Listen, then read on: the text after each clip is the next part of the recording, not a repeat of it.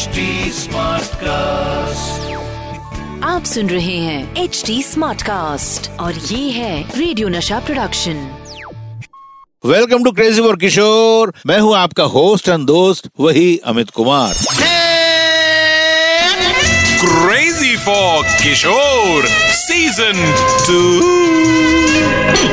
बंगाल में दो चीज़ें बहुत फ़ेमस है। एक तो रसगुल्ला रसगुल्ला और दूसरा रविंद्र संगीत रविंद्र संगीत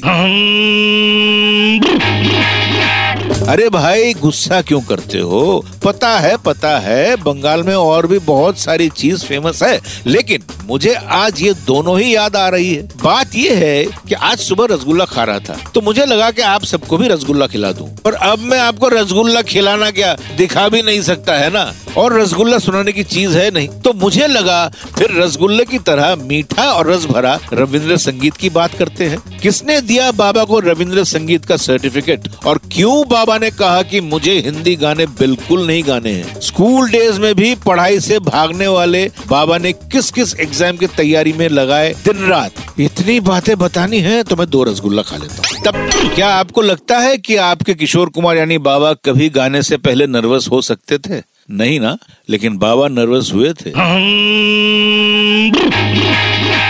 सत्यजीत रे बाबा की सिंगिंग के फ़ैन तो थे ही, और बाबा उनकी फ़िल्मों की। सत्यजीत रे अपनी फ़िल्म चारुलता के लिए बाबा से रविंद्र संगीत रिकॉर्ड करवाना चाहते थे। बाबा को लगता था कि उनको रविंद्र संगीत बिल्कुल नहीं आता। सत्यजीत रे बाबा के सिंगिंग के फ़ैन थे, और बाबा उनकी फ़िल्मों के। हालाँकि बाबा अपनी किशोर फिल्म्स की पहली बंगला फ़िल्म लुकुचुरी में रविंद्र संगीत गा चुके थे। वो भी मेरी मम्मी के साथ टूएट फिर भी वो थोड़े नर्वस थे। पर जब ये गाना रिकॉर्ड हुआ, सत्यजीत रे ने बाबा की बहुत तारीफ़ की और कहा, किशोर, तू बहुत अच्छा गाया और बहुत अच्छा गाता है रविंद्र संगीत। तब बाबा बोले, मानिक मामा मानिक मामा, ऐसा नहीं चलेगा। मुझे ये लिख कर और साइन करके दो। और बाबा सत्यजीत रे से रविंद्र संगीत का सर्टिफिकेट लेकर ही आए। चारुलता फ़िल्म का वो गाना था, हमी चीनी गो चीनी तुम्हारे हो गो विदेशिनी। सुनाता हूँ आपको गाना আমি চিনি গো চিনি তোমারে ও গো বিদেশিনী सुना आपने यही वो गाना था जिसको गाने के बाद बाबा को रविंद्र संगीत जानने का सर्टिफिकेट मिला था इसके बाद बाबा ने सत्यजीत रे की फ़िल्म घोरे बायरे में भी एक दो गाना गाए। लेकिन आपको पता है, परीक्षा की तैयारी बाबा ने सर्टिफिकेट मिलने के बाद की। कैसे? बताऊँगा, बस थोड़ी देर में। बाबा ने रविंद्र संगीत एक बार जब गाया, और उसके बाद सत्यजीत रे से सर्टिफिकेट भी ले आए। उसी समय उनको रविंद्र संगीत के दो एल्बम गाने का ऑफ़र भी आया। पर बाबा बिना तैयारी किए गाना ही नहीं जाते थे। और इसीलिए बाबा ने रविंद्र संगीत सीखने के लिए बिल्कुल एक अच्छे स्टूडेंट की तरह बहुत मेहनत की। उन्होंने सारे हिंदी गाने कैंसिल कर दिए और कहा, मुझे अभी बिल्कुल बोर मत करो, मुझे और कुछ गाना नहीं है।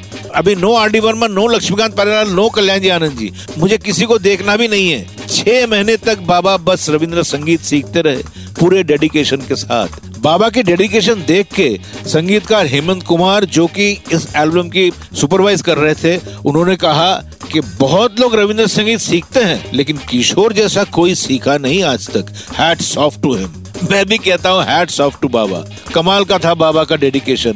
आपको पता है, मैं भी बहुत डेडिकेटेड हूँ अपने ब्रेक के मामले में। बाबा ने बड़े डेडिकेशन के साथ रविंद्र संगीत सीखा। छह महीने बाद बाबा ने 20-25 गाने रिकॉर्ड किए। जिससे दो एल्बम बने। अभी तक बाबा का गाया हुआ रविंद्र संगीत सबसे हिट है। वैसे तो रविंद्र संगीत ज़्यादातर बंगाली लोगों को ही पसंद होता है और रविंद्र संगीत में छोटी छोटी गलती भी कोई बर्दाश्त नहीं करता है। जितनी मेहनत बाबा ने की, उतना ही प्यार भी उनको मिला। हाँ मुझे याद है अभी भी जब वो पहला चेक आया था, पता है कितने का था? दस लाख रुपए का चेक था। ये 81 82 की बात है। बाबा उस चेक को देखते ही बोले, इसको फ्रेम में फिट करवा दे वॉल में लगाएँगे। वो बाबा के लिए प्राउड मोमेंट था, उनकी मेहनत का सर्टिफिकेट पहला सर्टिफिकेट जो सत्यजीत रे से मिला, और दूसरा ये जो पब्लिक का प्यार था। जिस समय बाबा रविंद्र संगीत सीख रहे थे, वो ऑलरेडी सिंगर थे ही। कितने गाने गा लिए थे? लेकिन उनको पता था कि सीखना ज़रूरी है। ये बाबा की खास बात थी। He always look for perfection कोई भी नई बात सीखने से वो पीछे नहीं हटते थे।